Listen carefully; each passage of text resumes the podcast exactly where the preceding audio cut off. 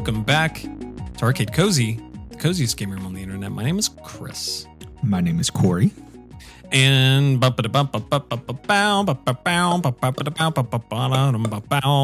Corey. It is episode number 50, 50. aka one year. yeah, One You would think it would be anniversary. 50, 52, but we, we did have two off weeks in Yeah, this. But we- yes, Yeah, we had a couple of off weeks, um, but you know it balances out a little bit because we did have um, a couple of special episodes. So technically, this is what like this is like episode fifty three. So look at us, we Look at it. we Yeah. are Arcade Cozy. Year one, one year old. Um, a very big birthday, some would say. Um, Yeah. But, and we will actually remember it, unlike most.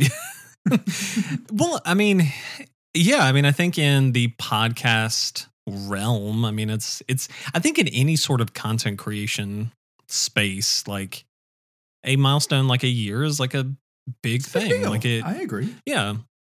Cause I mean it takes takes dedication, folks. We gotta I mean, we're grinding it out out here. Just like making that bread and doing those things and recording that stuff so that we can get it over to you and like years gone by and we're still doing it. Yeah, exactly. And what a year it has been, especially Mhm. in the world of gaming. Um, update, folks. I have decided that Elden Ring is actually a good game. Look where we've come in the matter of a year. Opinions it. Hot change. take. It, it is an Look insanely hot take. Maybe I'll Uh, put a I'm having fun with sounds lately, Corey. I don't know if you've noticed. Um, Oh, maybe it- I'll put like a You are in your Maybe like put like a- sound like phase Yeah. right now. Yeah, maybe I'll put like a yeah. I'm, I'm the like whatever you call it, the shock jock phase of our um thing where it's like, oh, got him, like that kind of stuff. Um, so maybe I'll find like a a hot take sound effect to kind of put in there. Maybe it'll just be like Uh, a forest fire or something. I don't know. You should find some clip from like uh hot ones. Um, Oh, yeah, like the yeah. little thing to put in there Yeah. because I'm sure that would work really well. Yeah, I'm sure we Um, wouldn't get like flagged in any way for. No, that's definitely not copyright. definitely not. Under no circumstance. Oh no, no. But yeah, Corey, um, if if I had the wherewithal to do so and were better prepared, I could have put together some clips that could show right in here of some of our best moments. And maybe further on down the road, whenever I have more time, maybe I'll re-upload some in there and you can check it Mhm. out later on. Maybe I if you're listening to this in three or four years, maybe that's what you're hearing right now. You'd like, Um, Whoa, that's saucy. I know. Um, but yeah, Corey, uh, the big, you know, I guess we kind of talked a little bit about it last week, but you know, again, um, folks, I hope you uh, at the top end, I hope you enjoyed some new intro music. Um, Corey, I tried to play it for you, and again, my sounds didn't work, so you're Yeah. going to get surprised too. Sir. I could just text it to you, but no, I'm No, going to hold it tight. Far too simple. Far Yeah. too simple. but uh new intro music uh well the the old intro music will stick around in different forms and will primarily be our new outro music but our intro Yep, yep. music is made by the one and only johnny be good 89 Johnny be on Instagram. good. Um, new track by him uh love having his contribution to the show and it's always like a it's always a fun thing i like Oh yeah. having having that kind of stuff added in. Um, but yeah, little little updates to the artwork will go up. Um, maybe I'll tweak it some more in the future, but didn't really have any like big ideas. I know you and I kind of bat batted some stuff back and forth. Didn't Yeah. have like big sweeping changes, honestly. Like No. not to be too full full of myself, but I kind of like the art our uh, artwork. yeah. I think it's kinda Uh, nice. It's it's really solid. Yeah. So, you know, don't don't expect like big sweeping overhaul changes, but uh the big thing that we want to talk about today is um we're going to go through how we've dubbed it the games that made us. Corey. Oh, Yeah. Yes. We um kind of phrased it Corey and I kind of batted it back and forth a little bit over the last couple of weeks and you know between like do we want to do required reading list of like all games of all time do we want to kind of like you know how do we want to do this and we kind of narrowed it down to doing like what are the games if you were to try and understand corey Yes. or chris Mhm. as like a gamer in the year 2022 what would be the games that you would need to play to like know that to know us in that meaningful and intimate way and so that's what we're going to be talking about today you excited about it I'm hey, I'm pumped. I have my Google document here on the right Oh, hand at side you. of my screen with uh, my games that um, are near and dear to my heart slash are critical to my development stages, as some might say. you. Um, yeah, it's gonna be a good time. I'm excited to hear what you have to say because I understand your method of gaming and like Mhm. your like interest and disinterest. So I'm curious But- to see but do like you appreciate it Yeah, is yeah, what- yeah. well, no, I do appreciate it, yes. But it's more Yeah, like, okay, how did we get here? How right yeah. I mean, I have a relative idea how we get here. We've been friends for a long time, but uh, it will be good to see like how like you like internalize it. Oh yeah, yeah. Well, and the the other side of this that we're going to tackle over the next like year or so is that we're actively going to take these games, like the games that Corey presents. Mm-hmm. I'm going to make it a point to play them. Yep. Corey's going to make it a point to play the games, you know, and we we may like there are a couple on my list that I'll put some caveats for, like you know, but um, by and large, I mean, like you know, if a game is like really inaccessible, you know, we'll we'll figure out workarounds or you Yeah. know whatever it is, but um. But yeah, we to not just talk about it, but also like, hey, let's dig in deep. Let's actually kind of see and then see, okay, like I get it. I know where this is coming from. I get it now. Like, and also like for the person who presented it, like, does this game really hold up? Like, it does it feel as influential? Does it feel as meaningful as it did back then? Or is something else holding your heart hostage in a way that that game long has not? Who knows? I don't We'll really see. know what I'm saying, but I mean, I get what you're saying. I think everyone gets what you're saying. no, it, it's going to be fun to dig into what each other have like, what we consider like crucial to our Oh, yeah. what it's like brought us to where we are now for, with gaming, and it'll be fun to go and revisit those games for ourselves. And we're excited to essentially over the next year for series two, season two, volume two, however you want to categorize it. Um, Yep. Come back uh, every now and then, just be like, yeah. So we have played this now. We both have our thoughts on it, and yeah, it's actually it sucks. I don't know why I ever listed this. Or Yep, it's Yeah, gonna yeah. like, nope, I was right. This game still whips, and I am here for it. Yeah. Slaps booty. That's what we like. Um, but Corey, before we do that, before we slap some booty,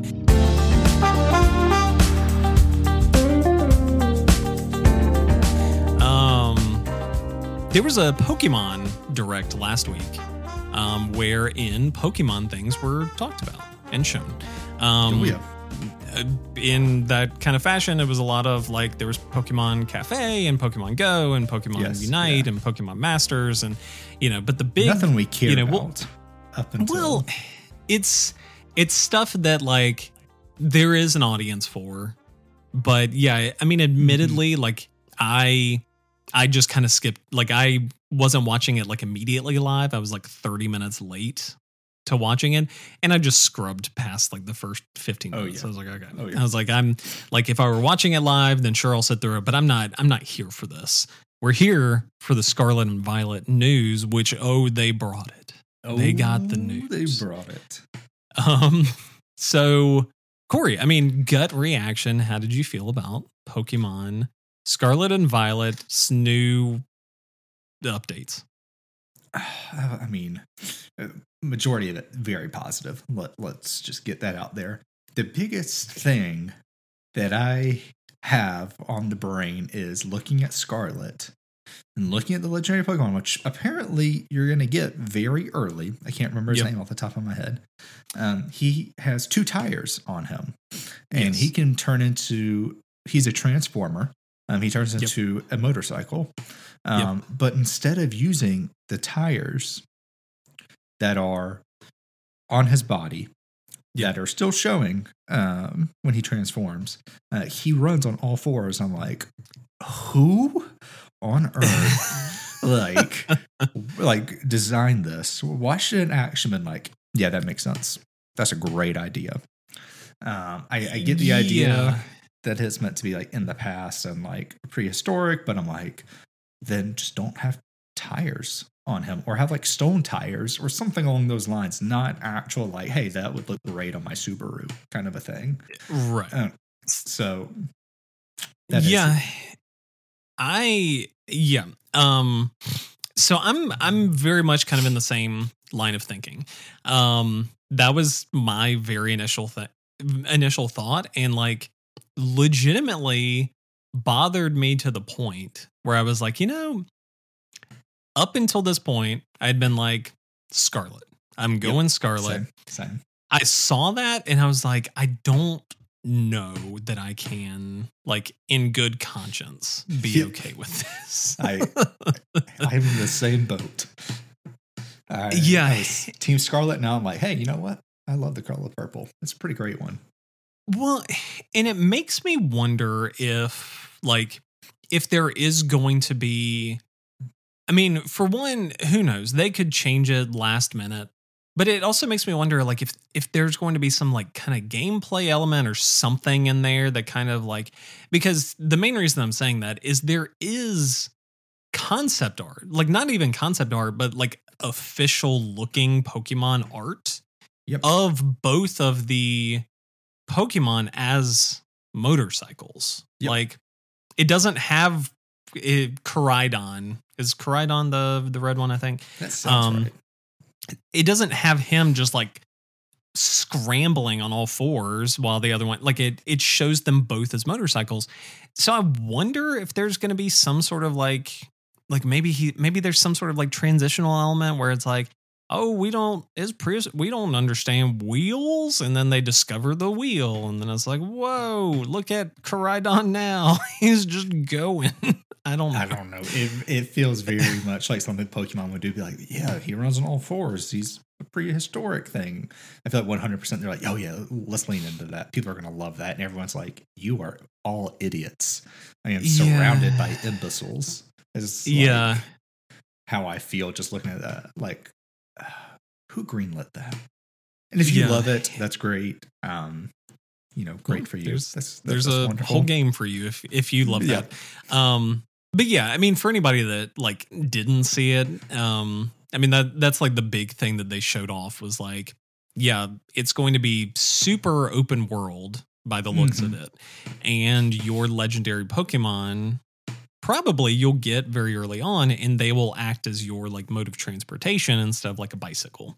Um and they will be pseudo motorcycles um or Mhm. just creatures of the land and they will also like be able to transform and fly like paraglide and you know all of that kind of stuff like your typical Yeah. Breath of the Wild traversal kind of stuff, um, which is super neat. But yeah, I mean, it is kind of a weird thing to kind of model them after like these are vehicle Pokemon of a sort, and then it still not being a vehicle. I don't know. It's it is strange, but um, also- so not to harp on it too much. no, it- no, no.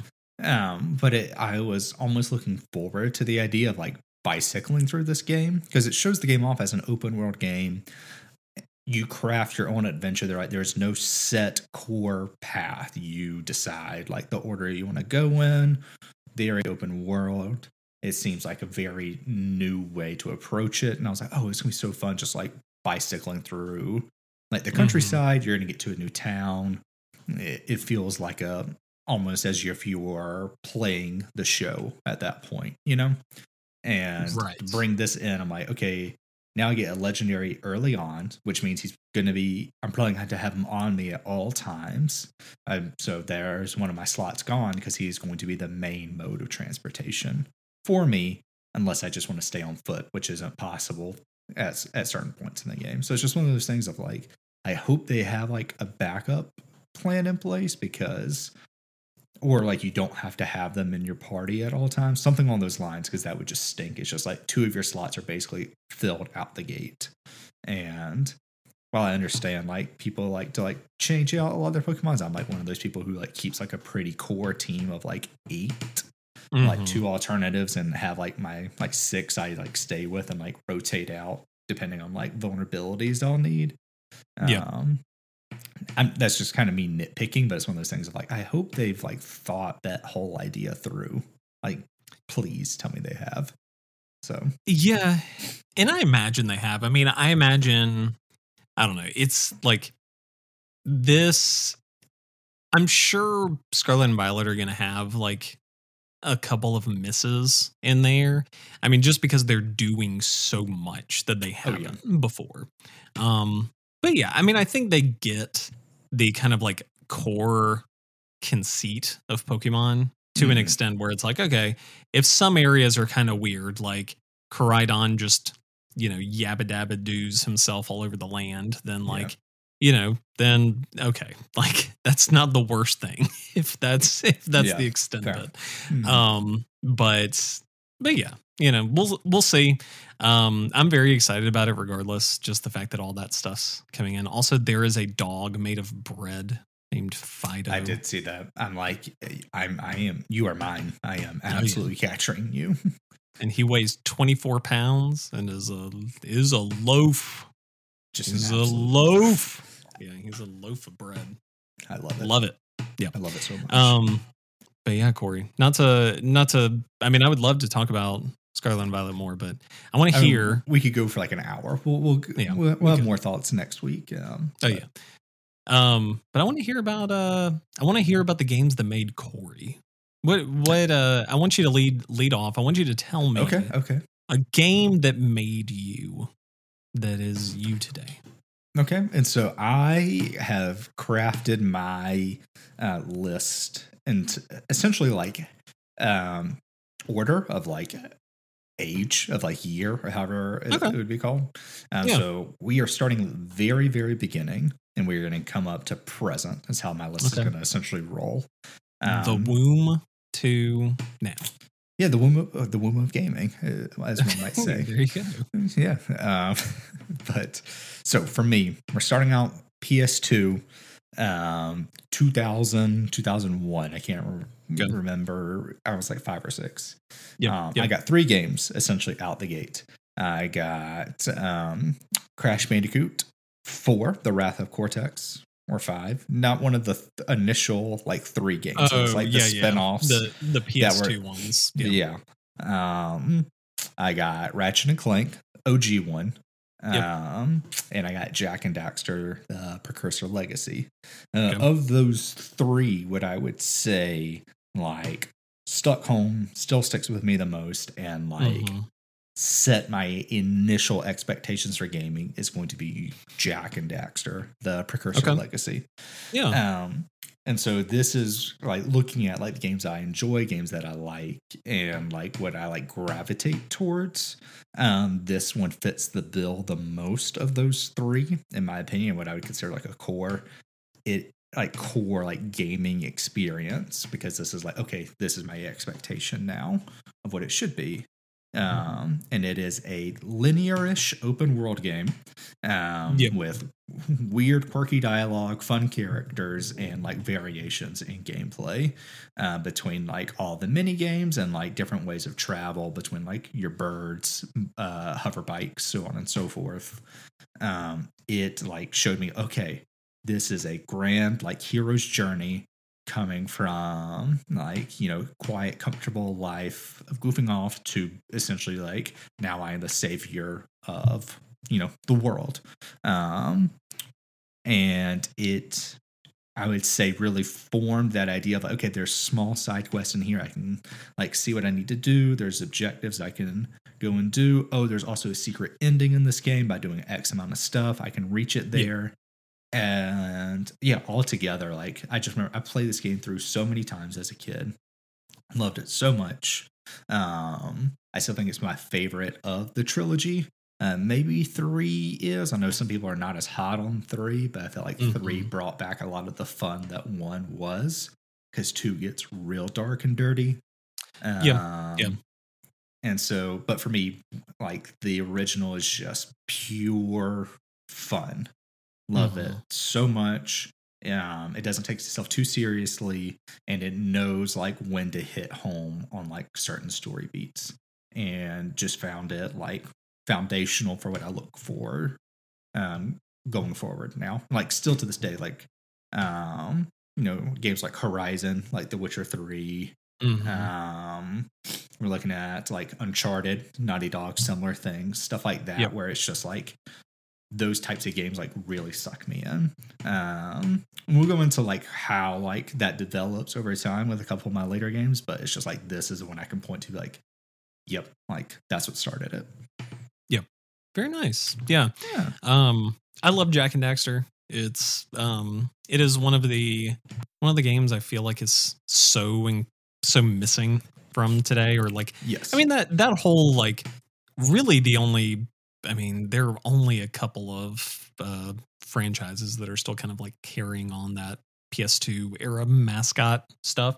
Um, Crash Bandicoot included. Now that he's back, Yeah. but um, yeah, Jak and Daxter. It is one of those things where like I think that that's one of the big things that I get kind of mad about with Naughty Dog sometimes is just like I don't care if they keep I I want them to do other stuff Yes. because like in 20 years it's been Jak and Daxter, Uncharted, and The Last of Us, and it's like Yep. all of them have been great, but you know I know that you have some cool stuff in you. You Yeah. used to make like Jak and Daxter, you used to make like these really interesting worlds and all this kind of stuff. Like just make something something new or like splinter your team a little bit. Make like your dark team and your fun team, and like you know Well, it's like that whole Figure it thing. out.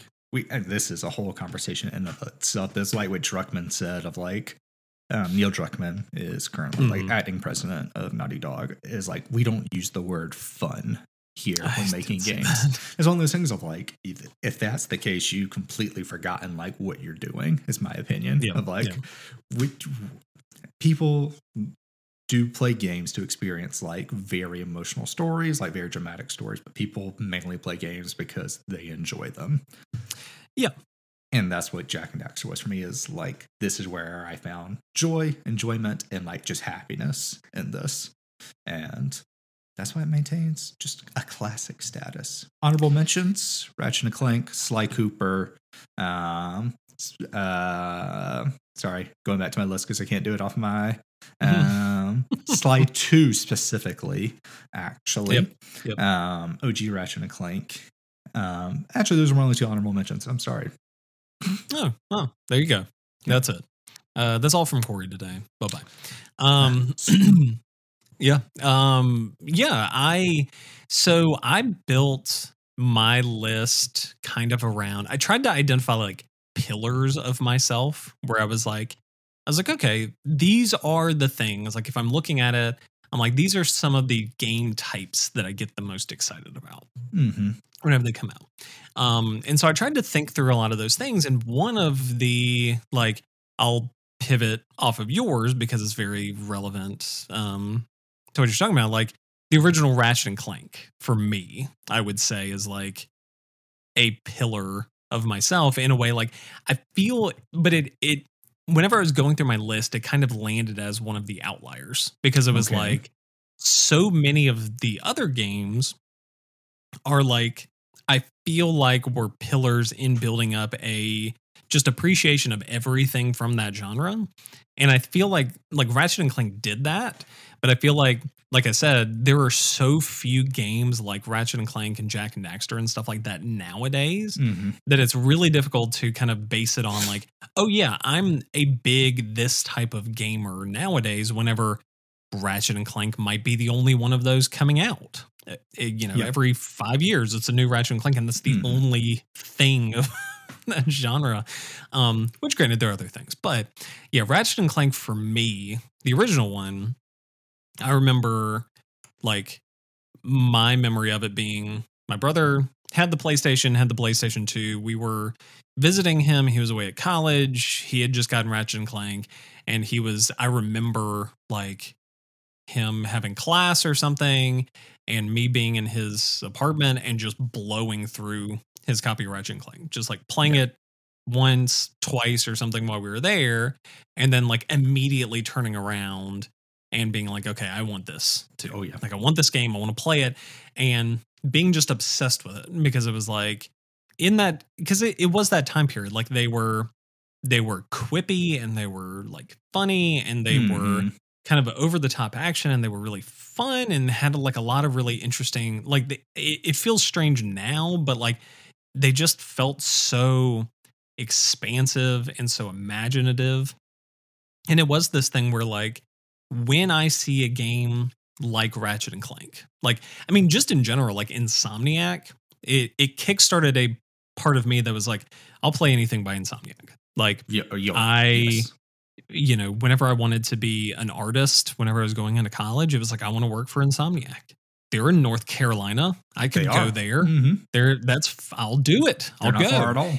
Yeah, I know. And then, um, you know, and it it makes me really happy that like Insomniac still has so much of that energy because even though they've moved on to primarily, I mean, obviously they did um a new Ratchet and Clank last year, but like, you know, they're primarily focusing in on Spider-Man.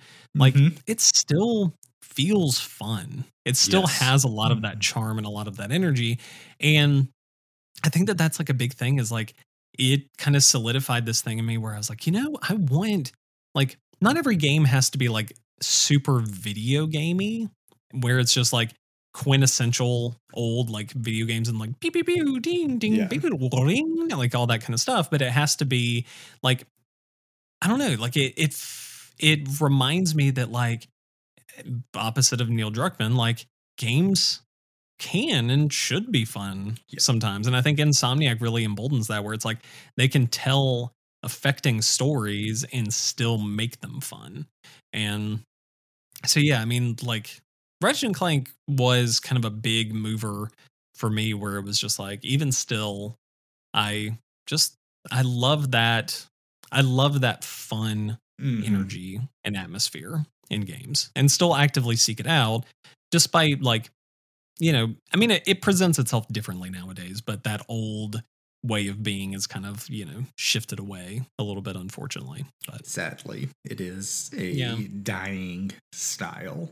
Um, but we got a, a retaste of it last year with Kena Bridge of Spirits, so that was Yeah. fun. um and I mean there's there are new Crash Bandicoots and there's Mhm. like there's Yooka-Laylee and there's Yeah. um you know other like indies and stuff. So I mean there's there's stuff. Um but yeah, it's definitely a dying breed unfortunately. Also thought about Sly Cooper um for reasons I'll get into once I get to um a different game Okay. but yeah, I felt like it. I felt like a different game kind of like better embodied the spirit of one of the like core pillars of Chris. So Okay. Okay. I got you. I got you. Understandable. Understandable. your turn, Corey. Go. Um, so number two, number two, um, works out really well because this is my sequel. Um, and I'm talking about a sequel. It is Kingdom Hearts 2. Um, what? And so came out in about 2005, I believe, 2004, 2005. Um, Are you gonna make me play Kingdom Hearts two again? Corey? Yeah. Why? Um, why would you not? It, so let, let's get this. I out the- only just played it like three years ago. Exactly. Uh, let, us get this out the gate right now. Um, Kingdom Hearts 2 is the best Kingdom Hearts game. Stop. Um, I, would agree. Yeah. and it's not even close. Um, but um, res- loved Kingdom Hearts 1, Chain of Memories. You know, just like how Sora forgets everything in the end, I would like to forget that one as well. Um, spoilers. Um, but Kingdom Hearts 2 um, falls into like goat status um, Yeah. for me. Um, this is a game that I can never forget. I played through it too many times, went to level 99 multiple times, you know, sunk in hundreds of hours, had the guidebook, did everything I could possibly ever do.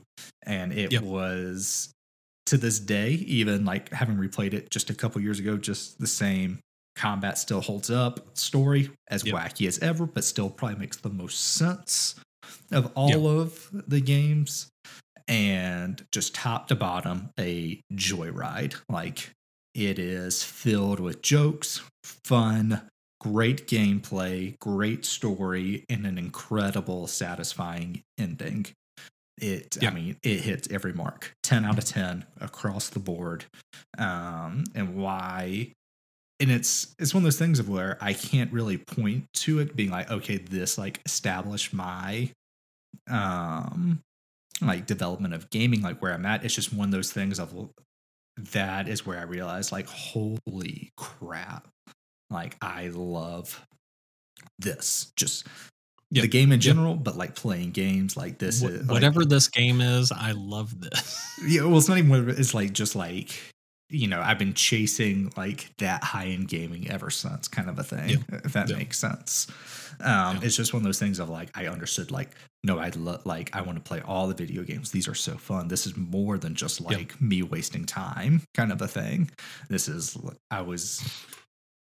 I mean, childlike wonder can kind of go into it, is how I would describe it. But I played the game for years, named my RuneScape character like Riku something, because he was just the cool bad boy. Um, I mean, to this day, I want a Keyblade. Um, but it's just like, yeah, you do. who doesn't really? Um, Yeah, yeah. but yeah I, in terms of like in ch- in pure enjoyment it i can never like create a, a list of games where it's like you know what is like the the- what is needed to understand you what is like your top like all time like xyz you name it like this game will always fall into whatever list there is just because it holds such a special spot um in my heart and so it is like Yep. core like playing that it's just like what everything it does is exactly what i'm looking for between all the incredible worlds incredible vi- environments great dialogue the boss rush at the end. Um it is just like absolute five star like michelin. I i could go on forever like this chris. Please stop me. It's just too good. Yeah, I mean, which I completely agree. Like, I loved the Kingdom Hearts games for. I mean, I up until a couple of years ago, whenever Kingdom Hearts three came out, um, I you know I made it a point then to like I'm gonna play through Mm-hmm. all of them. Like I'm gonna play through Birth by Sleep, and I'm gonna play through Chain of Memories, and I'm gonna like I dabbled a little bit, but by and large, the only ones I'd ever like played through, played through were the the main ones, one Yep. and two.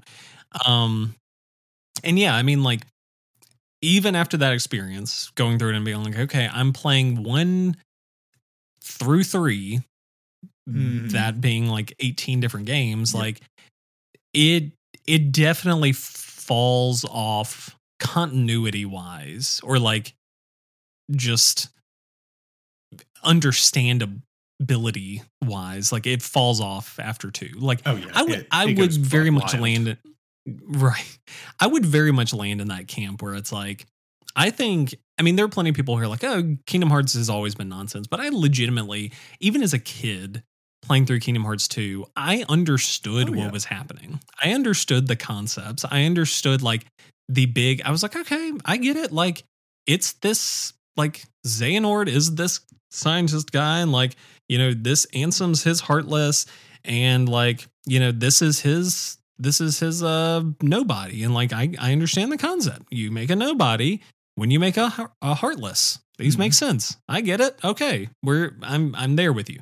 Um yeah and then later on whenever it started like doing all this other weird stuff with like time travel and then all these other things kind of added in rails. it's yeah. But like even though the game yeah i mean even though there's a lot of stuff going on kingdom hearts 2 i think was like this pinnacle of like that cross section of understandability and like good story and good gameplay. Like i mean having played kingdom hearts 3 i would say like kingdom hearts 3 edges it out a little bit whenever it comes to like modern playability. Like the Yeah. combat feels smoother and stuff in there. But like whenever it comes to that like playing the like what the game is and the story of things and like the enjoyability of it. Yeah, I mean Kingdom Hearts 2 continues to sit on top in that regard. yeah. So Mm. Yeah. um Number two Yeah. for me. I so I didn't I thought about Kingdom Hearts including it because Mhm. I have always loved Kingdom Hearts but like the again kind of building up like a core pillar of myself being like my unabashed love of like JRPGs and stuff like Mhm. Kingdom Hearts was not the was not the beginning of that. Like I got into Kingdom Hearts because of the fact that there were Final Fantasy characters in it. Like Okay, that was okay. that was the thing that did it. And for me, like if I were to trace it back, I would say that Final Fantasy IV was my Oh, okay. like was my JRPG like jumping off point because like my brother had we we had Final Fantasy 2 and 3 on the SNES, which were like now everybody knows as being Final Fantasy 4 and 6. Like Yeah, I was- I was they were just they were called that way Yeah. because like you know for anybody who's unaware like you know there were just kind of there was final fantasy 1 which was there and then final fantasy 2 was released in japan and so was final fantasy 3 and they didn't want to confuse american audiences so whenever final fantasy 4 came to america they were like well let's call it final fantasy 2 so that people don't wonder where final fantasy 2 and 3 are and then the same thing happened with 5 so then when Yep. final fantasy 6 came out to america they were like Mhm. well we got to call this final fantasy 3 so um Just and then they just kind of right and then they just kind of boxed themselves in whenever it's like well how do we address the fact that there is a final fantasy 4 you know that that whole kind of stuff Yeah. um but yeah final fantasy like i think overall like i think final fantasy 6 is probably like the better story like okay. Yeah. it it has so many incredible parts going to it a huge really diverse incredible cast but for whatever reason and you know maybe i could ask him maybe he's he would say that i'm full of it but like my brother always seemed to like really love final fantasy 4 more. And so i Okay. always like i have like more diverse and like fond memories of that game. Um and i remember like i mean that was legitimately like there there are pictures of like me like my mom taking picture of me with my two front teeth missing and me fighting like bahamut in final fantasy 4 like that that kind of thing. Like Yeah. it was very early on. It was very like that was such an integral part. And like from then on it was like final fantasy was this like all consuming kind of concept for me where I was like any game that can like slightly resemble this structure where it's this like big over the top I mean I would attribute that like I would attribute Final Fantasy creating like a love in me for things like anime for love in like music in storytelling um you know Corey I don't know if I've ever mentioned to you but like whenever I went to college and I had to because I was a music major whenever I first Yeah. went in and I had to audition to get into the music program. I played a song from Final Fantasy on I classical did not know guitar. that, but that checks out. I'm not surprised. um I mean it was very like you wouldn't know, but that was the thing was I was like I was like oh yeah, I'm going to play I'm to play this. Like it's it's it's a classic. Yep. like in my mind. But I mean, like legitimately, like I would attribute so much of my gameness to those original Final Fantasy games. And even though like nowadays I would look at it and be like, well, like I don't love I don't love Final Fantasy 15 and I don't love like the direction that they've gone in comparison to something like Dragon Quest or you know something like that. Like I do I'm, I'm not in but like Final Fantasy has just been this over encompassing thing that like looped me into, you know, looped me into things like Persona, looped me into things like Mhm. Kingdom Hearts. Like all of that stemmed from that initial love of Final Fantasy IV, Final Fantasy VI. Um, but yeah, specifically Final Fantasy IV. Nice. That is going to be a tough one to find. I think it's only available on Steam. Yeah, unless I want to go and find it, It- on um was it on Game Boy? No. It is it's on DS. Okay. It's on I think it's on. Well, I think there's a version on Game Boy Advance. There's a version on like PSP. There's a version on iPhone. Like it. Yeah. I mean, it's debatable like what the best version is because Square's always had kind of like a bad uh, way of like porting things like that. Um, But Mhm. I know it's available on like a number of different things. It's just like you know, is it is the iPhone version going to be like the shitty smooth looking one or which one is it going to be? Let's see. It's saying GameStop has a copy for twenty five dollars and it's used. Um, what? No way.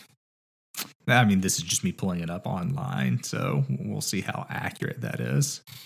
Um, sick though. Um, Yeah.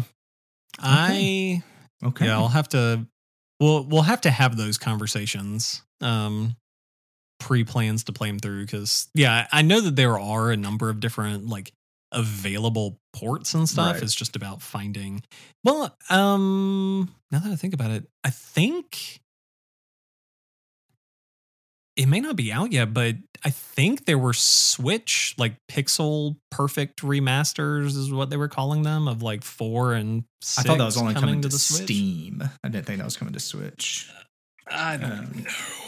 If they do come to Switch, that makes it infinitely easier.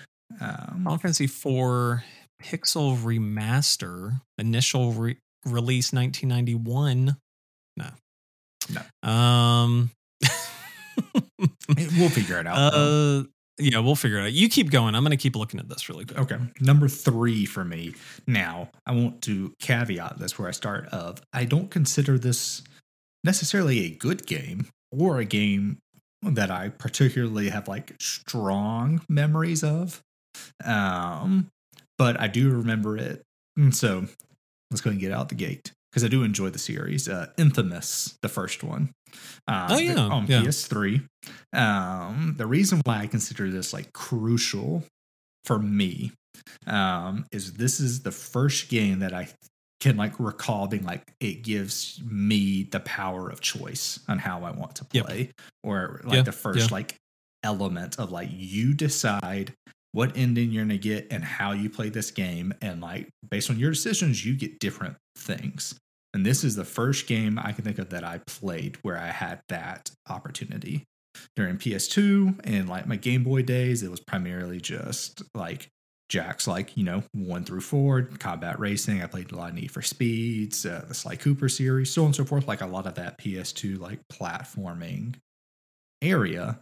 Um, but stepping into PS3 is also when I first got like my first Call of Duty and all of that. But playing Infamous, I could either be a, a good guy, a hero, or I could be a villain and the idea of choice i think has really like changed how i bring it into playing because now it, it went from okay i'm playing as this character in this game like this is their set personalities to i now get to dictate a little bit more i now have a say in really what is Right. happening and that was like something like foreign to me at the time um was just like oh wait this is cool i can be i can be the baddie I You're telling me- the bad guy. you're Yep. telling me I can be the bad guy? And it's one of those things of like, what is that like? And I like then replayed, I played it as the bad guy, replayed it as the hero, and it's just like, this is pretty cool. I'm not gonna lie. I can get Yeah, behind yeah. this kind of a thing. And it, it's something I want to go back to see if it still has like that distinct of like an, a feel um, it's one of those things where I need to play a little bit of both um, to really remember. But it's just like, again, that idea was just so something I didn't understand until like that was Yeah. brought into play, and that changed completely what I was looking for in games as well. Um, I do also remember that as one of the first games I bought with my own money. Um, Ooh, look at you. so uh, I believe it came out in 2009. Um, that sounds right. um, yeah, Infamous, PlayStation 3. Uh, uh, uh, release Um, May 26, 2009. Um, so I would be finishing up. Um, that would be going into my freshman year of high school.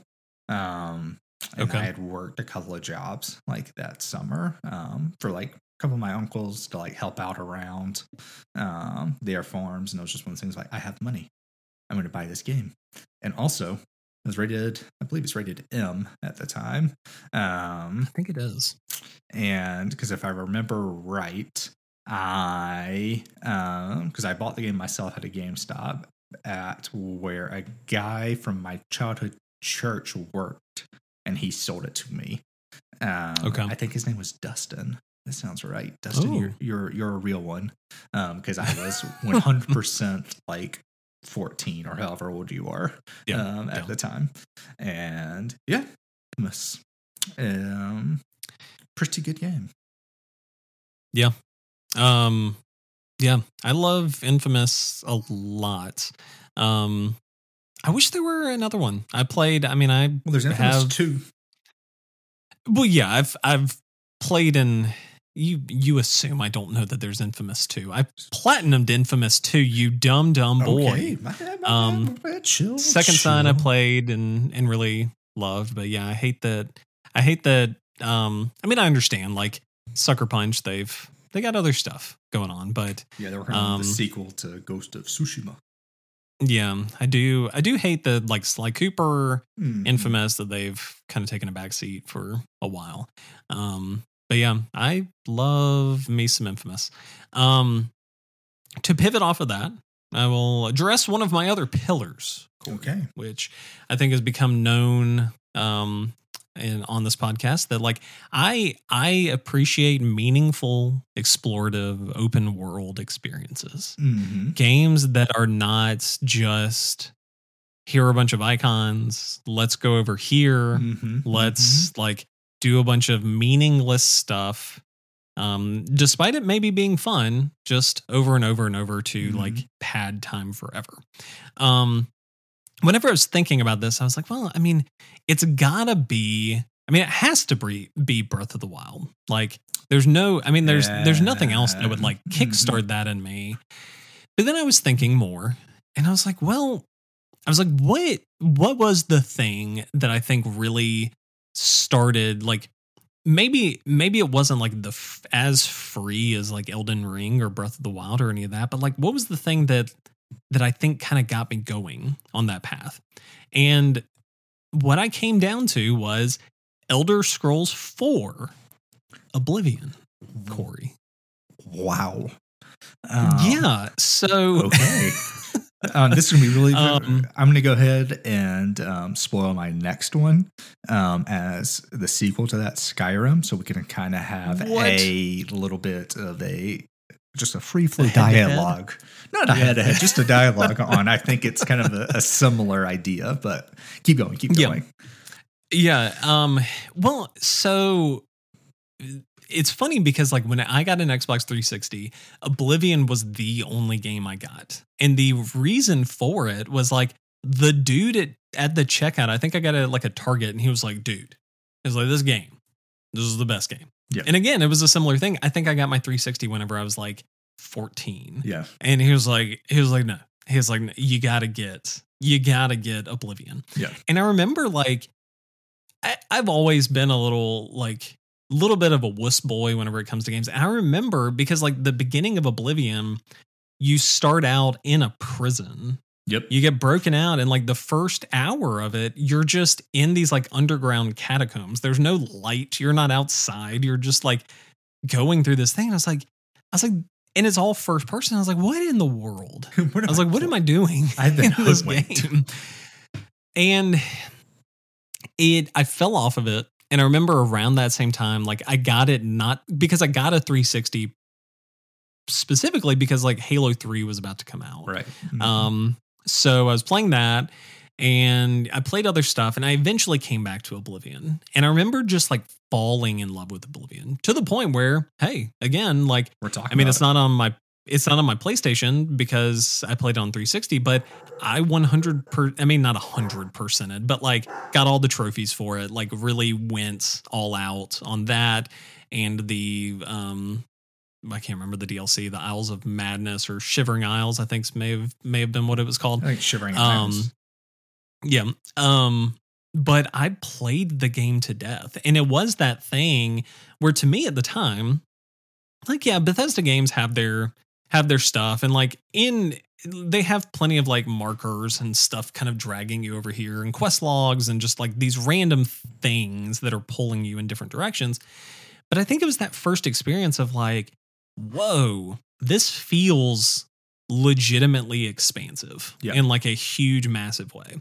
In a way that, like, because around that time, I was also playing games like World of Warcraft. Like, I was Mhm. very into World of Warcraft.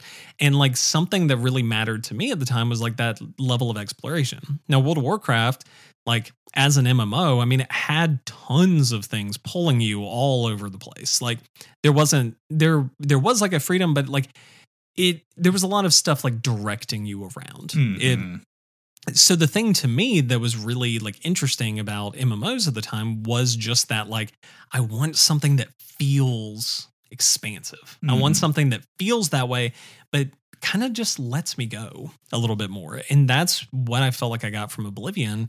And I mean, like, yeah, Skyrim later, more uh, like Skyrim potentially more so, but it was this thing where it was like that was that first click in me, I think, where it was like it it made me yearn for that kind of experience going Mhm. forward where it was like I want this from my games. I don't want you to just be beating me over the head with all of this stuff. I want something where like legitimately I am overwhelmed and I'm scared to some extent to actually like step out into this world because I have no idea what's going to happen Mhm. but there's cool stuff out there. I'm gonna figure it out. We're gonna do it. We're gonna go. Let's go.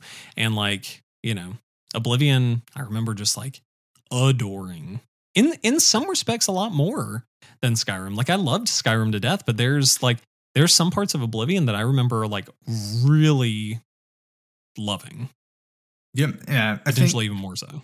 f- for me, I fall into that same camp where that was Oblivion. Was that for you? Skyrim was that for me? But it was one of those things where like I didn't even know I needed that or wanted something like that. Uh, even at the time, I wasn't like super into like video game news or keeping up with it. I remember being at my.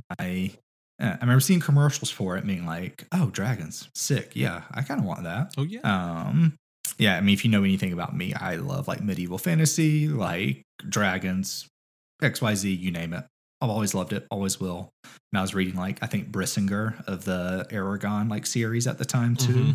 Mhm. Around Uh, the time Skyrim came out, but classic. I remember specifically being at my um caps class, which was like my cotillion class that my parents were making me do. And we were doing like the etiquette dinner kind of a thing. And the dude I was sitting next to, he was like, Hey, have you played um, this game called um, Skyrim? I'm like, No, but I've heard about it. What can, can you Yep. tell me about it? So he told me about it. I think I went and got it the next day and 200 hours later there i am um, Yeah. as you know the leader of the thieves guild leader of the dark brotherhood leader of the mage college you name it i was them um and it was like the first again that first game where it's just like go do whatever you want yeah, Yeah. there's a critical path sort of um but just do absolutely whatever you want have fun enjoy it it's the ultimate power fantasy and just uh, just you know knock yourself out. And gosh did i. I mean Yeah. it Gosh, it what let me tell you. what a game it was. What a game it still is.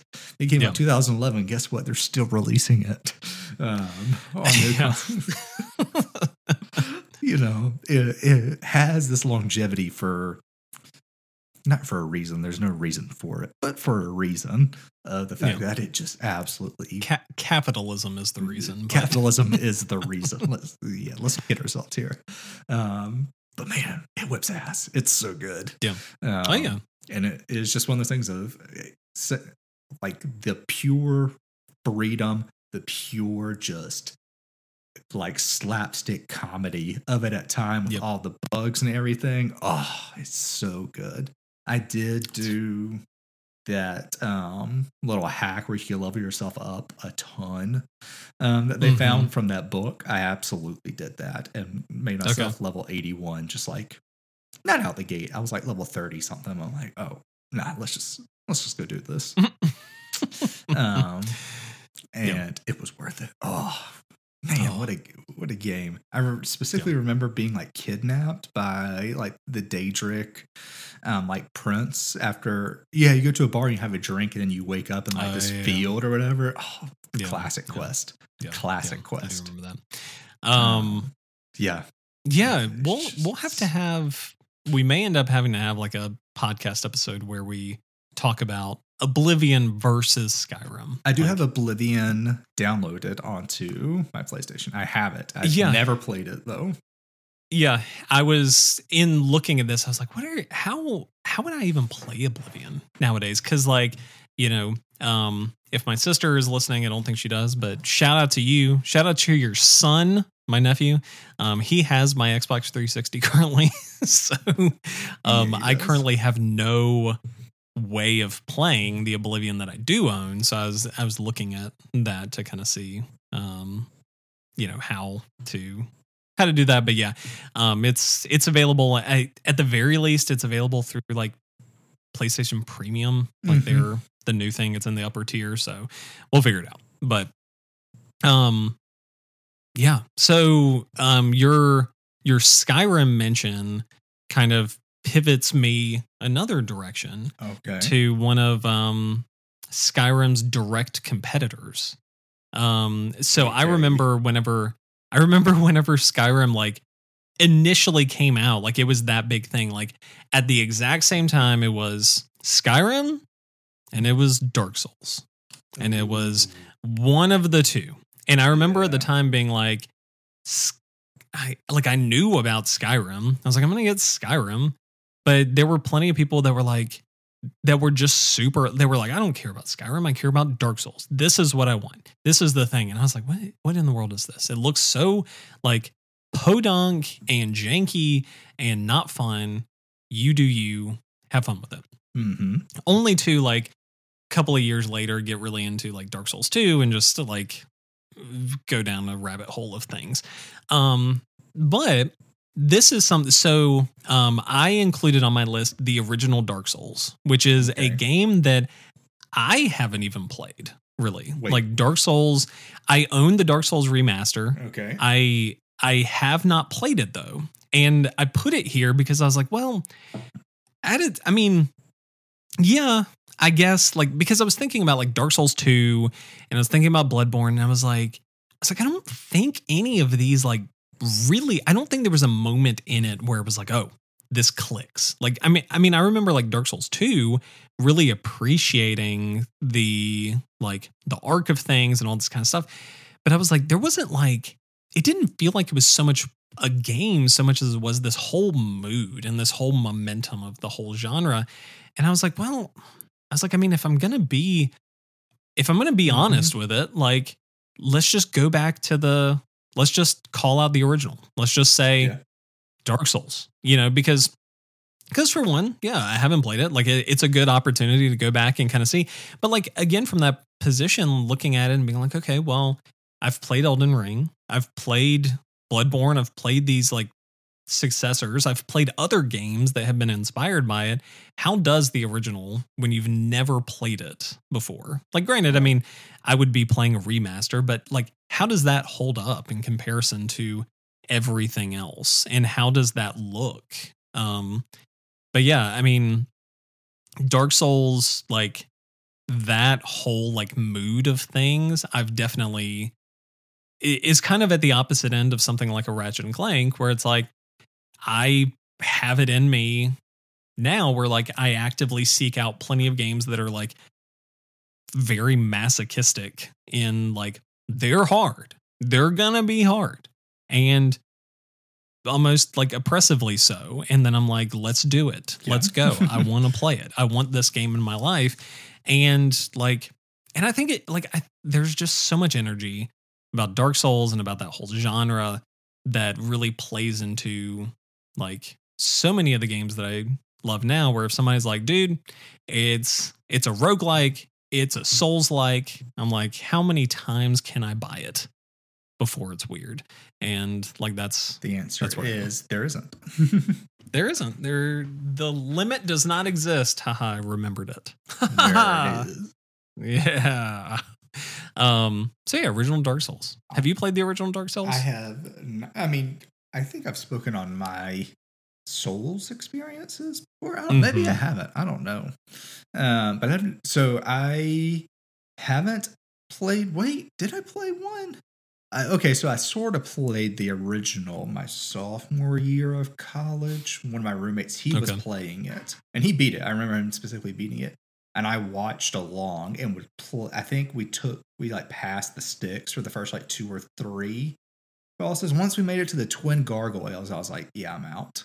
Like I I can't do Okay. it. Um, so that is my extent with it. Never played two.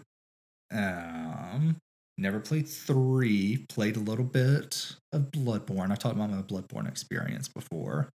Played a little Sekiro, but Demon's Souls is was my first true foray into the Souls franchise into which now I'm on Elden Ring, and like I said at the beginning, is very good. Um, I'm currently fighting the fire giant uh, to kind of begin how far Yeah. I've come um, in the past like two weeks with it. Um, yeah, I'm excited to play it though. That's gonna be a lot of fun. Yeah. it's gonna be like Yeah, a lot too. of fun. Um, sick. We gonna get killed. What Yeah. up? yeah, I got to get used to that. Um, Oh, yeah. Next for me, uh, and so you know we've we again it's we're we're following a, a path here of like where are we at, and so we went open world objectives, fun quirky story to potentially the greatest game ever to choices to just like do whatever you want. This is where this everything begins to pull in into a narrative aspect now. Mhm. Um, my next one for me is Red Dead Redemption um, on the PS3. Uh, Look at you. so I remember being at a friend's house and him playing this game. I'm like, what is this kind of a thing? Like I'm looking at it, I'm looking at the graphics, like everything. I'm Mhm. like, and it's him just doing nonsensical stuff as a cowboy, as you do in the game. I would like to point out. Um, but I just remember being like, I have to have this. Like I have to have this game. Um, Yeah. Went and picked it up on my way home, and then you know, played it from there. And this is the first game I would say we're like a, a narrative.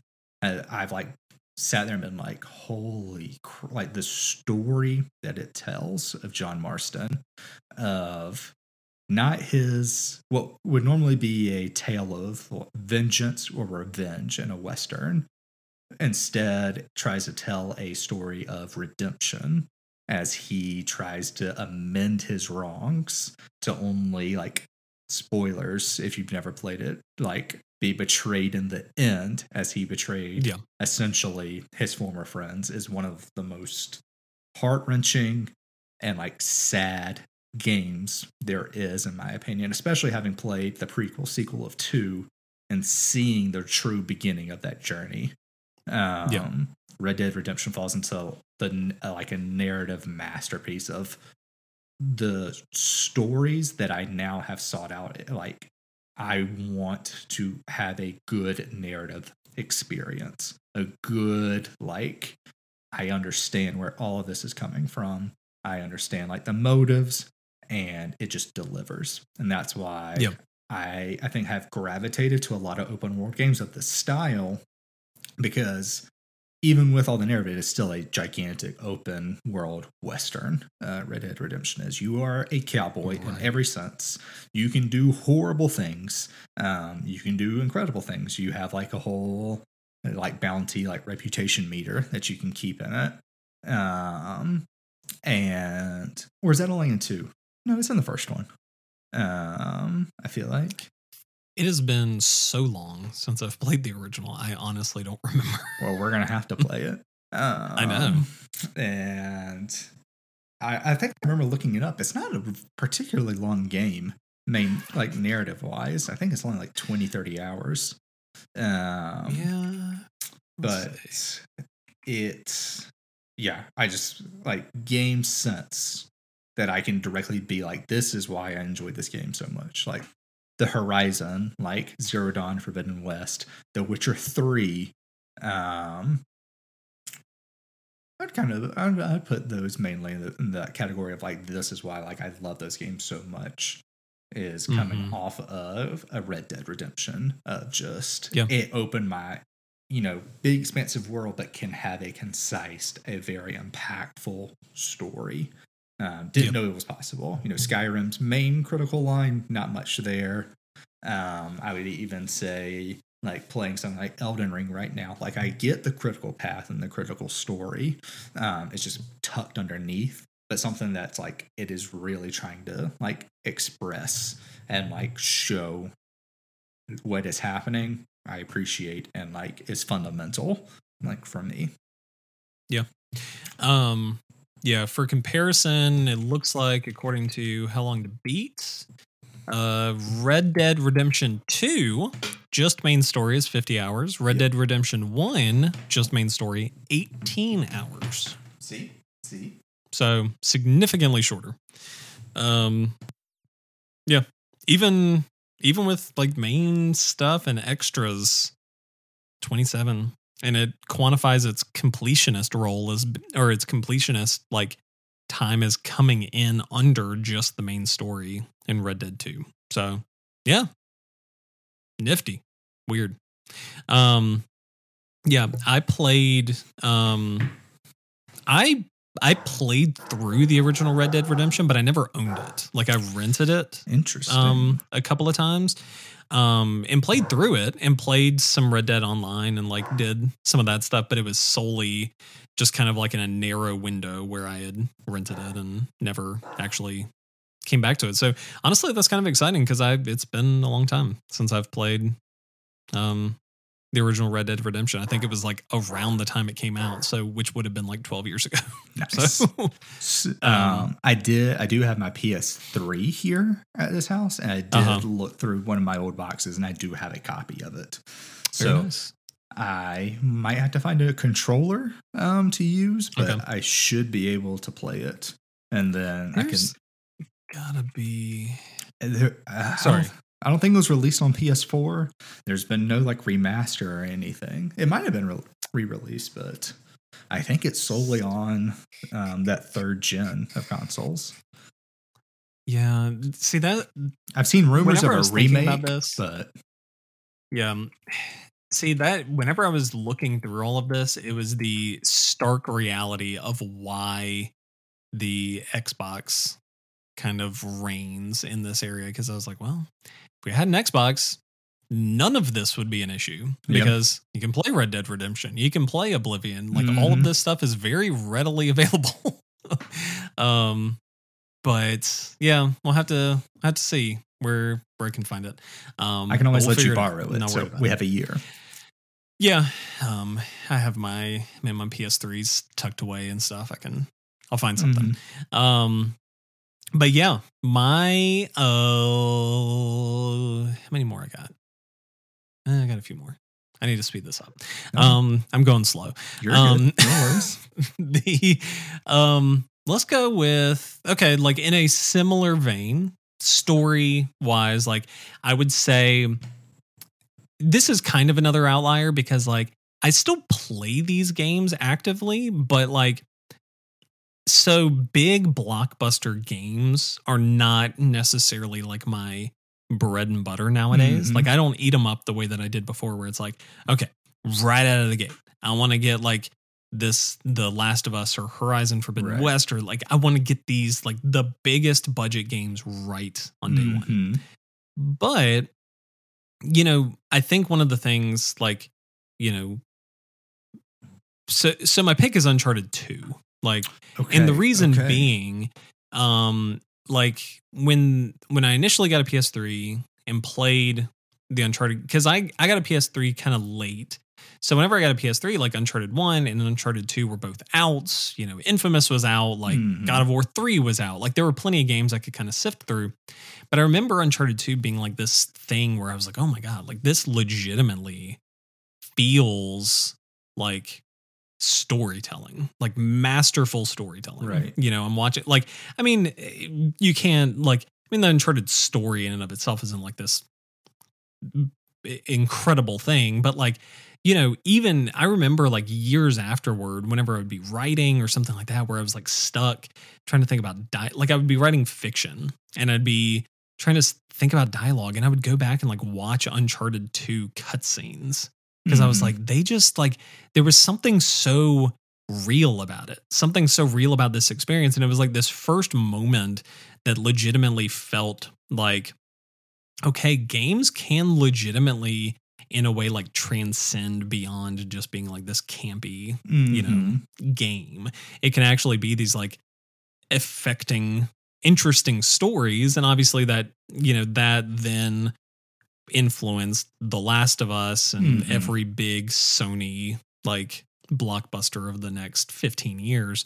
Um, but yeah, I mean, Uncharted 2, like, I think, I think at different times, like whenever I played Uncharted 4, I was like, well, Uncharted 4 is like the better game. But like after, after years of kind of like sitting on it, like I still look back and I'm like, given the opportunity, I would play Uncharted 2 before I'd play Uncharted 4 again. Like, you know, because like Uncharted 4 is really good, but, you know, it's so much bigger and it's so much more Mhm. like expansive and like that's really interesting. But it was like the condensed linear nature of Uncharted 2. I was just like, it, there's no, like, it's just so like sculpted and it's just shaved down into this like, this thing that's just like going and it's going. And I just, you know, I I love the Uncharted games. Like they they have their their stuff and whatever, but like they're just I don't know. They're like blockbuster fun, but they still were like this big Kickstarter where I was like, okay, like anytime that I'm playing, I feel like anytime that I'm playing a Last of Us or the new God of War or whatever, like I'm I feel that DNA of Mhm. those old uncharted games just in it where i'm like yeah this this wouldn't exist like this experience no matter how much i like i may love this experience it wouldn't even exist if those uncharted games hadn't come out um so yeah That's that's I- me So for Uncharted, I've only played four to completion. I've actually never touched Okay. two or three. Um, Really? I have Okay. played one up to like the plane crash like part of the game um, Okay. on multiple occasions. Um, at this point, like three or four times, and never made it past that point. Um, Okay. but and so I'm very excited to like go back and play and like actually experience too because I've seen like there's nothing but love for Oh, uh, yeah. the second one. So it's Yeah. gonna be fun. two is very good um yeah has kind of a subpar like main antagonist but you Mhm. know overall like it's it's a very good very good experience so Well, nice. Um, for my next pick, and so I debated putting in something like The Last of Us here or Uncharted Four or something like that, where it's that same like experience. I would say where it's like oh it transcends, but I feel like um, I had already gotten that in my previous Uh-huh. like entries with like Red Dead, um, Kingdom Hearts Two, um, and Infamous. It's like uh, all of those like led to the idea of what The Last of Us is in my brain of like it's just like this perfect story that like really moves me and like tells Yep. like a very like complete thing start to finish. So I can't I can well I consider that probably one of my favorite games there is. I can't really like pull that in to like that idea of like oh this is what gaming is now because um I I think all those games led to like me playing The Last of Us, Uncharted 4, Shadow of the Colossus, stuff like that. Um, Yep. And so none of that was, I can't consider something like that crucial Um, I mean, I can, but it's like I feel like it was already there. So instead, what my next pick is is very recent, and we will not be replaying this. Um, we can find another game to play because we frankly just don't have the time to play it, Chris. And it is Yeah. Persona Five. Um, Jesus. yeah, Jesus exact- Christ. yeah, so that's why we're not replaying it. Um, we don't have 100 hours. Um, I mean, we do, but just like, yeah, it would take us a year. Um, Yeah. So, Persona 5. Oh, what a game. Um, Yeah. I mean, we've talked about it plenty. It is just, in my opinion, this is another one of those where, like, the creme de la creme of like JRPGs. Mhm. Um, and like I'd really only the really only JRPGs I'd played before Persona 5 was the Kingdom Hearts series. Um, and then with Persona 5, you had I think told me for years to go play it. And I finally did in about Yeah. um 2019. And yes, 20 no 2018. Um I think actually is when I played it. Okay. And I just adored it for like three months. I am just consuming it like night in, night out. Um, being the Phantom Thieves. I think why it's so fundamental and so crucial is because it not only is it you know one of the one of my favorite games there is it slammed the door open for me to experience other games of that fashion like since then Yep. Fire Emblem Three Houses, Dragon Quest Eleven, Final Fantasy Fifteen, Final Fantasy Seven Remake, Final Fantasy Nine. Um, there's tons of more games I can go into. You know, we're looking at um, Triangle Strategy, um, games of Yep. those of that nature. I never would have played had it not been perso- for Persona Five. I mean, we're we're talking like gigantic doors it kicked open for me. Um, and I can sit here and talk about it for for forever, but uh, I think what I want to do is either play go and play Persona 4, which is supposed to come out soonish. We don't have a date, but I'd be happy to Mhm. find a JRPG between us um, that we could go and play, or one that you might would recommend, or something along those lines, because we don't have time for that 100 hours, but we have time for Yeah. maybe a smaller bite size thing. We don't have to decide now. Um, but I, I, I, it's one of the things of that I'm calling this like my mulligan of we don't have to play, but Yep, man, it is yep. just so crucial into like my under, like especially even like especially now, like what I look forward to in gaming. Yeah, we can we can brainstorm and find something that's like inspired by um persona that may uh I would love Chrono. Trigger, but um it's just me. Chrono Trigger is an option. Um which also I mean is is available. I mean, it's out Mhm. there. You can find it. Um maybe we could play um cuz it is on Switch both uh Shin Megami Tensei 3 and 5. Oh, that's honestly I mean, not a bad call. Not a bad They're call. uh they're different vibes, but I mean it is the it's the same Yeah. same series basically. Yeah. So- yeah, I'd be I'd be happy to give something like anything a try, really. Um, but Yeah. again, Persona 5 is 100 hours, and that is. Yeah. I feel like everything we've tossed out so far is like, oh, that's very manageable to play. Uh, even Yeah. Skyrim and Oblivion is one of those things like we don't have to beat those. Just go back, have our fun, like sink in, Yeah. enjoy. Have an experience. Um, Oh, you know, you know what is um also an option, Corey? Um Tokyo Mirage Sessions. I Hashtag FE Encore. Have you ever have you ever No. heard of it? It is it came out on the Wii U, but it's also on Switch now as of a couple of years ago. But it is a crossover JRPG between Shin Megami Tensei slash Persona and Fire Emblem. I'm sold. Done. That's it. I'm not. I'm not, I'm not joking. Um, that's it. Boom. We're playing that. Yep. Yep. Um, we'll we'll. Uh, I think that would be a good call. I've been meaning to pick that up for a Yep. really long time. I'm in. Sold. You know, Um. winner, winner, chicken dinner. Boom. Yeah. Um.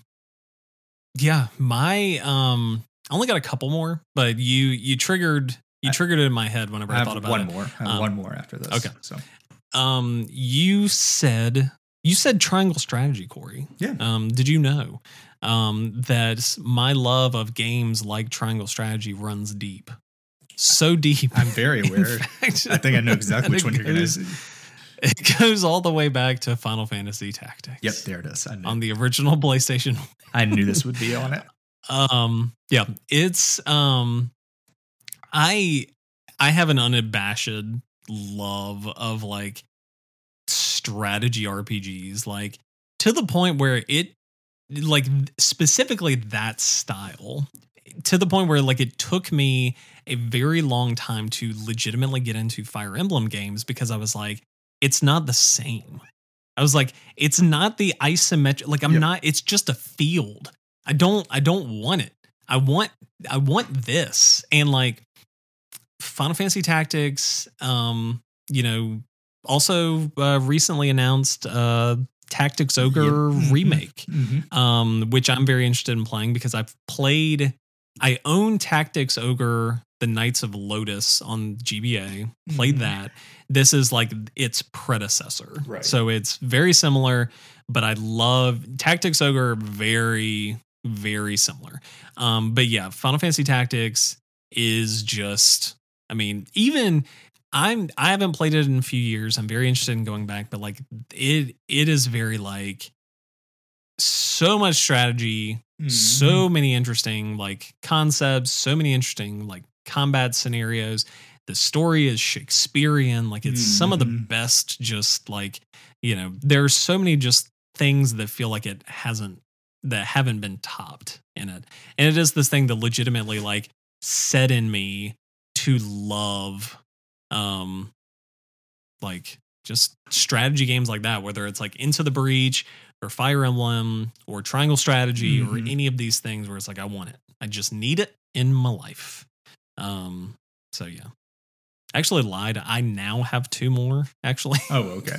nice. No worries. after that Um, sick. I've wanted to play um, Final Fantasy Tactics, and this is just the perfect excuse to. So let's yeah get it. yeah Um, what you Oh. got what's your last one last one. Uh, recently played. I feel like I've talked about it plenty as well. Maybe not plenty, but I've talked about it.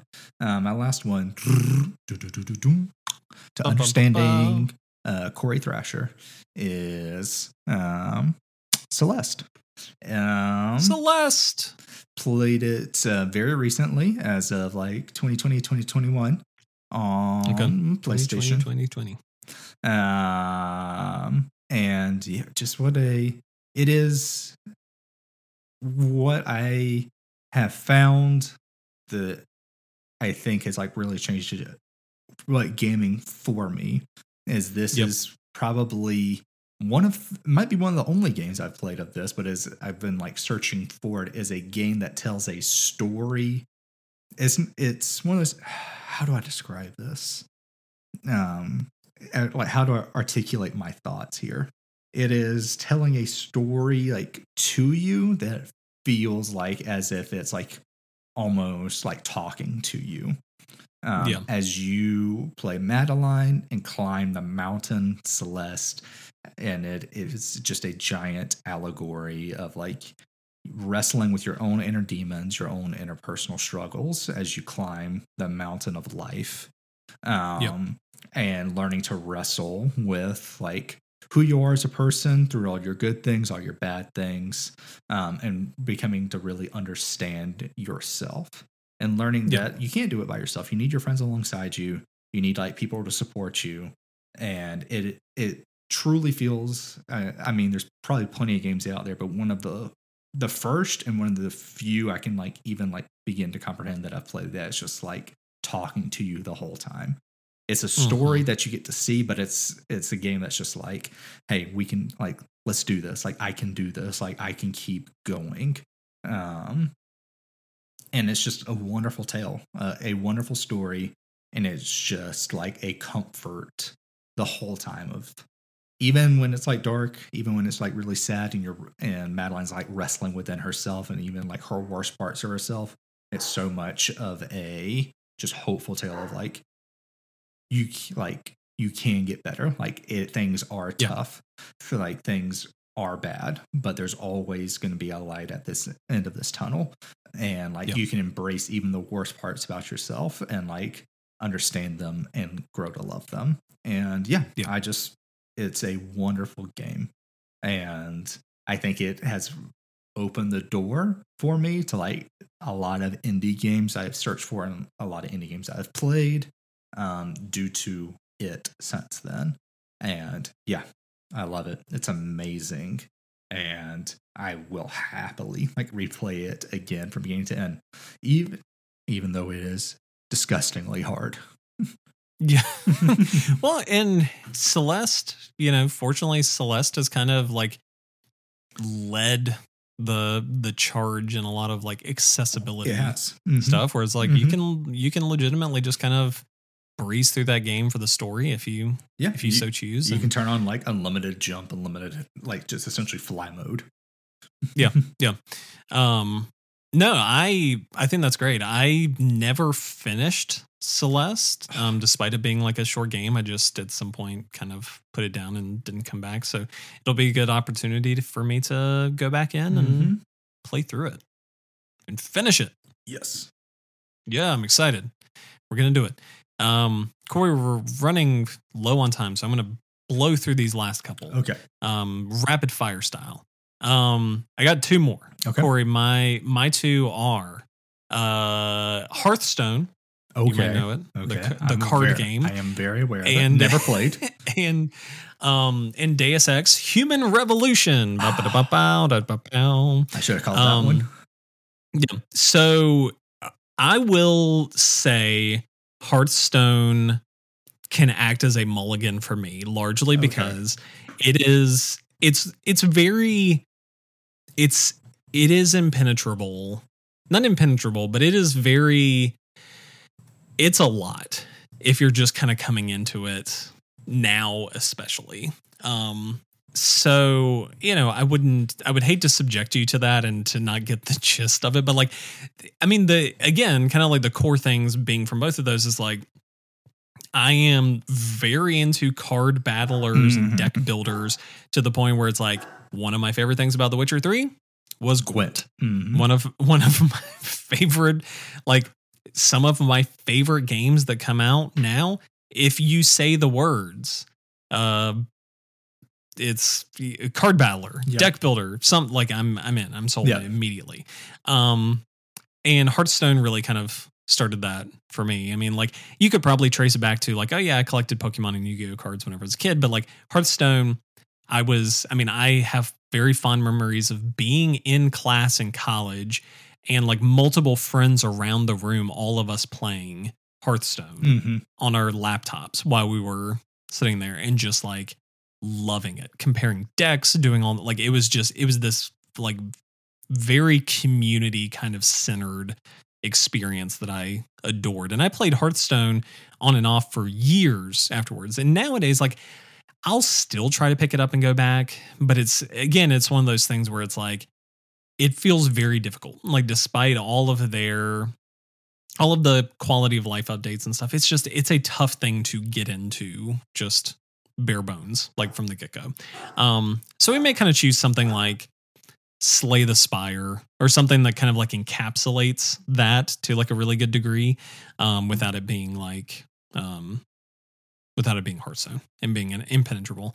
Um but yeah and then deus ex um i am- am so in love with like immersive sim, sim games. Mhm. like deus ex start in like and i mentioned this earlier like sly 2 came up in my mind as something that i wanted to play Right. um or as something that like kind of began something in me with like in my thinking with like stealth games. Love stealth games love like that kind of experience but i don't think it was sly 2 that like really did that. I loved sly 2 for a lot of reasons but i don't think it was that. I think it was like around the time with deus ex human revolution where it was like i really love this experience Mm-hmm.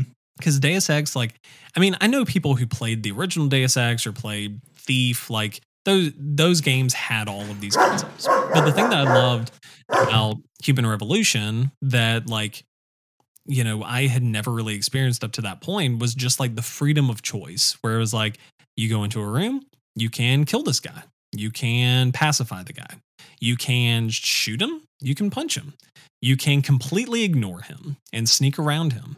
Or you can climb up this box and go onto the rooftop, and there's actually an air vent up there that you can go down and never have to deal with it at all.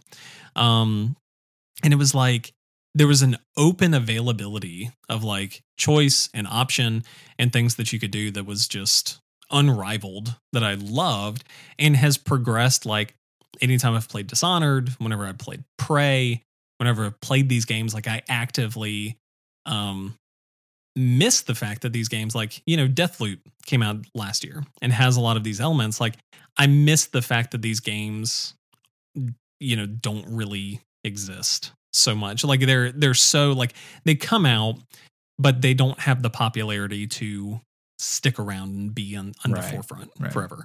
Um and so like combination of that, like looking at it, I was like, it's like, yes, Deus Ex Human Revolution is just, you know, I I would be very interested to see what you had to say. Like, I will say this, like, I will probably um play through because I have played through Deus Ex Human Revolution like four times and platinumed it. Yeah. I will probably opt to play Mankind Divided, which I never finished Okay. um, yeah. and which is the sequel. Um, and we can kind of compare notes on that end. I can Okay, kind of, yeah. I mean, they're they're similar experiences. They came out a couple of years apart. Um, it's the same character, same story, and everything. But um, that way, I'm not because I know what happens in Human Revolution. I can I can think it in my head. I know the story beats. I'm not going to be surprised by that, and I know it's janky AF. Um, but I'm I'm excited to see see how that how that goes for you because it's a very enjoyable enjoyable experience. Yeah, no, I'm excited for it. You've talked about it so much that it's one of those things that like I know I'm going to have to play this one day, and I'm excited to do that. What console is it on? It was originally on 360 PS3. Okay, Um so I mean that's an option. We'll figure I think there may it's it's gotta be in like some again, you could probably find it on Game Pass or something, but yeah, um we'll find it somehow. I'll find it. Yeah, sick. Well, that is a expansive list that we have. I know. Look at that. We've got game. Who even needs new games?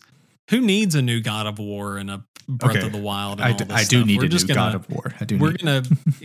no, Corey. All you need is whatever. What did I Uncharted say? 2. All you need is Uncharted Two, Final Fantasy the original Tactics. Ratchet and Clank, Yeah. and Final Fantasy I will absolutely play the original Ratchet and Clank. I don't know how. I know I have my old PS2 somewhere at my parents' house. Yeah. I need to just go and hunt for that bad boy. Uh, I I mean, I'll allow. I'll, I will probably. I mean, I could hook it up on PS2, but I was probably gonna dig up my Ratchet and Clank collection on PS3 version, where it's Okay. like that original, like yeah, it's like the remaster Yeah. of it, but I mean, it's still. It's not like the remake that came out Yeah. years later. It's still the original. Um, so I may go that direction. Uh. I'll need to borrow that then. Yeah, yeah. Alrighty, sir. Well, have you had fun? Have you had a I've- fun year, Corey? I have, man. It's been a great time. Um, It has been wonderful. I'm looking forward to year two of Arcade Cozy, Arcade Cozy V2, Arcade Cozy Oh, yeah. Season 2, whatever we want to call season it. season two. um but uh it's it's been a, a good ride and uh, Yep. hey the road keeps on going um and it's gonna be fun to play all these there's a great uh sorry for my dog um, um borking borking Yeah. um, Borking. He's a borker. um, there is like a great lineup of games coming out over the next year, but it's good to like in the meantime be. Hold on, I'm going to wait for him to hush. Yeah. Um, No, but- you're good. sorry. In the meantime, it's going to be good to like in between, like okay, picking up. All right, I'm going to play Uncharted 2 this week. Oh, I'm going to dip into Skyrim. Oh, Final Fantasy Tactics getting a re-release on Switch or something along those lines, or like wherever I Yep. can find it. Uh, It's going to make for a very fun another year of this. I'm excited to do it Oh, with yeah. you. Yeah. It'll be it'll be really neat to kind of check in here and there and have those kind of updates. But yeah, Corey, I'm looking forward to it. And you know, as always, like thank you everybody that listens. Mhm. You know, it's I mean, we could easily just be talking into a void where nobody listens to us. Um, but some people do willingly Yes. even. And um that you know, we're glad that you're here and we're glad that you enjoy what we do. So yeah, Corey, I'm having a good time. This was fun. Um, and I'm looking forward to whatever comes next. Oh yeah. Um, Corey, this week, if people want to find you on the internet, where can they find you on the internet? Uh, you can go and find me over at Stay Thrashy or at hash on Twitter or hash slinging thrasher on the Instagram. As always, though, follow us over at arcade underscore cozy on Twitter. Oh yeah. Um, if you want to find us on Instagram, you can find us at Arcade Cozy. Um, you can find myself at Four Point Pixel on Instagram and at Swiss Von Joe on Twitter. Um, Corey, looking forward to next week, but oh, yeah. until then, this has been Arcade Cozy. Life is hectic. Why should your hobbies be too? Yeah. Let's see if a sound Love works. you guys. Nope. No sound works.